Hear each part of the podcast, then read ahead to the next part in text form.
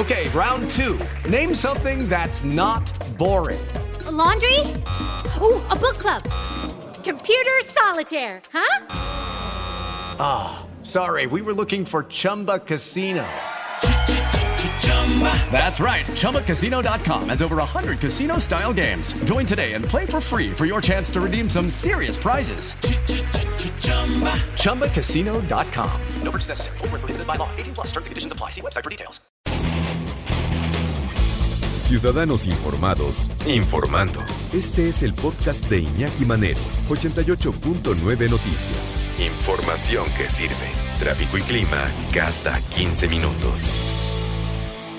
Como cada 15 días aquí en 88.9 Noticias y en este espacio, pues bueno, vamos a aprender un poquito más, vamos a leer un poquito más, vamos a regodearnos, vamos a darle un gusto, como dice mi maestro,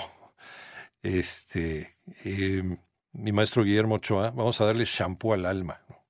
Sí, con una lectura que nos pueda dejar algo incluso de fin de semana. Y como siempre, como la gran garantía para todas estas lecturas es, desde luego, la doctora Tamara Trotner, escritora, maestra en apreciación y creación literaria y doctora en investigación y creación literaria, porque nos va a llevar en la máquina del tiempo a la Nueva España del siglo XVII. Para todos los que dicen que no pasó nada, que desde la conquista a la independencia no pasó nada. Sí, pasaron 300 años de muchas cosas muy importantes.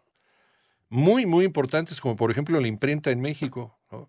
La imprenta y México convertido en una de las, o lo que hoy es México, en uno de los foros, en uno de los faros más bien, del saber, de conocimiento,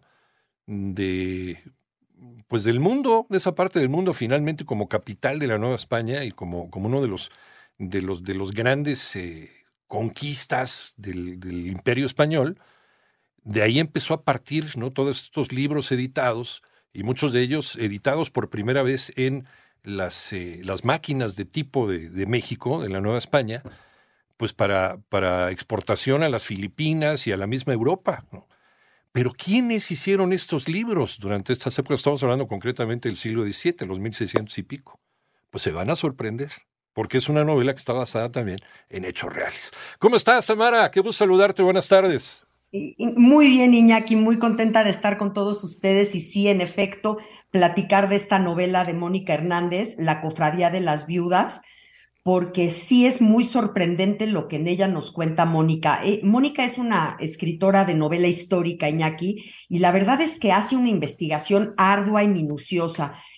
A lo largo de la novela te vas dando cuenta que la autora conoce las formas del idioma, los modismos, las costumbres del siglo XVII, lo que sucedía en la vida cotidiana, ¿no? Uh-huh. Como bien dices, en esta Nueva España. Bueno, incluso los significados de cómo se movía el abanico y cada movimiento significaba otra cosa. Entonces estamos, Iñaki, en este momento en 1640. Uh-huh.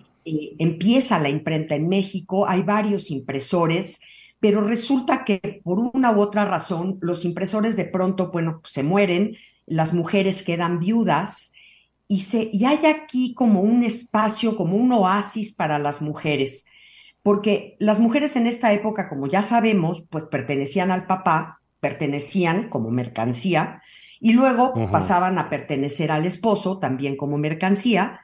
Y no podían hacer nada por sí mismas, absolutamente nada, no podían manejar dinero, no podían ser dueñas de nada, no Así podían salir es. Solas a la calle. Y de pronto se quedan viudas y se dan cuenta que en la viudez se les permite hacer cosas que antes no se les permitía. Es como la única vía en la que pueden disponer de su hacienda, su dinero, su tiempo, su cuerpo, ¿no? Mientras que, bueno, cuiden la decencia, como se dice, pero... pues, y salgan vestidas de negro, eso sí era algo que no podían saltarse. Pero fuera de eso, pues podían, eran libres, era como que encontraron la libertad en esta viudez. Sí, respetar, ¿no? Respetar las costumbres y guardar el luto. Pero ellas encontraron la manera de jugar y de desviar un poquito toda esta prohibición que tenían las mujeres para sobresalir. Como lo hizo hasta que ya finalmente se aburrió, ¿no? Sor Juana Inés de la Cruz, ¿no? Finalmente, otra contemporánea, otra mujer que también quiso destacar en un mundo de hombres. Estas mujeres supieron ingeniársela para hacerlo. Nos dice la historia que por ahí de 1539, Fray Juan de Zumárraga, el primer arzobispo de México, sintió la necesidad de tener pues, una imprenta de tipos móviles, ¿no? Que la Nueva España ya lo necesitaba. ¿Para qué? Para poder imprimir sus libros, no solamente los libros religiosos, sino también otras cosas para enseñarle no solamente la doctrina, sino también los rudimentos de la educación por parte de la evangelización también de los pueblos indígenas. Pero ahí es donde nace la imprenta en México y se empezó a difundir la creación de libros, muchos de ellos incunables, muchos de ellos que están, tengo entendido, en la biblioteca de la Universidad Nacional Autónoma de México, algunos de estos incunables. ¿Qué quiere decir incunable? Que fue la primera edición hecha en la imprenta de tipos móviles que llegó a América en aquel 1539. Y de ahí para el Real, y de esto trata esta gran novela que nos está presentando la doctora Tamara Trotner, La cofradía de las viudas de Mónica Hernández. Tamara, y te dejo el balón en tu cancha.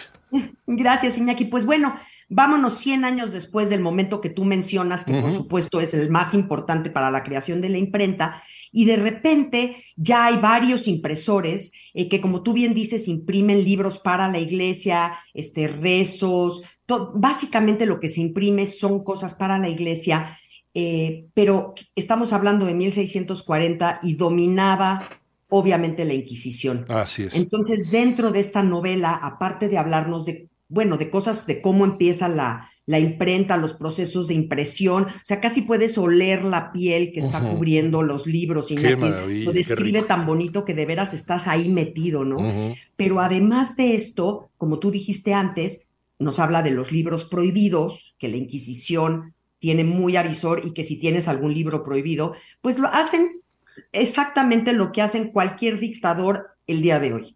Sin duda. Los persiguen, encierran, amenazan, exactamente. Si ellos deciden que alguien es culpable, lo van a torturar hasta que él mismo diga soy culpable, aunque nunca haya tenido nada que ver, ¿no? Y entonces también de esto nos habla Mónica Hernández, de cómo sucede todo lo que hace la Inquisición y cómo estas viudas de las que hablábamos, Iñaki, forman una cofradía. Era muy prohibido que las mujeres formaran cofradías. Las mujeres se podían juntar a tomar té, chocolate caliente, bordar, chismear de la vecina. Pero hasta ahí. Nada más.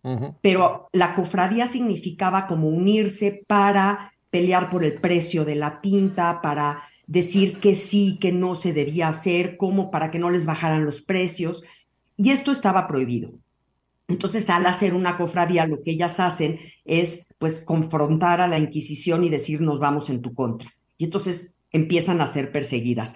Vale decir que al final de la novela, Mónica Hernández nos dice que esta cofradía como tal no existió. Sin embargo, las viudas de los impresores sí existieron.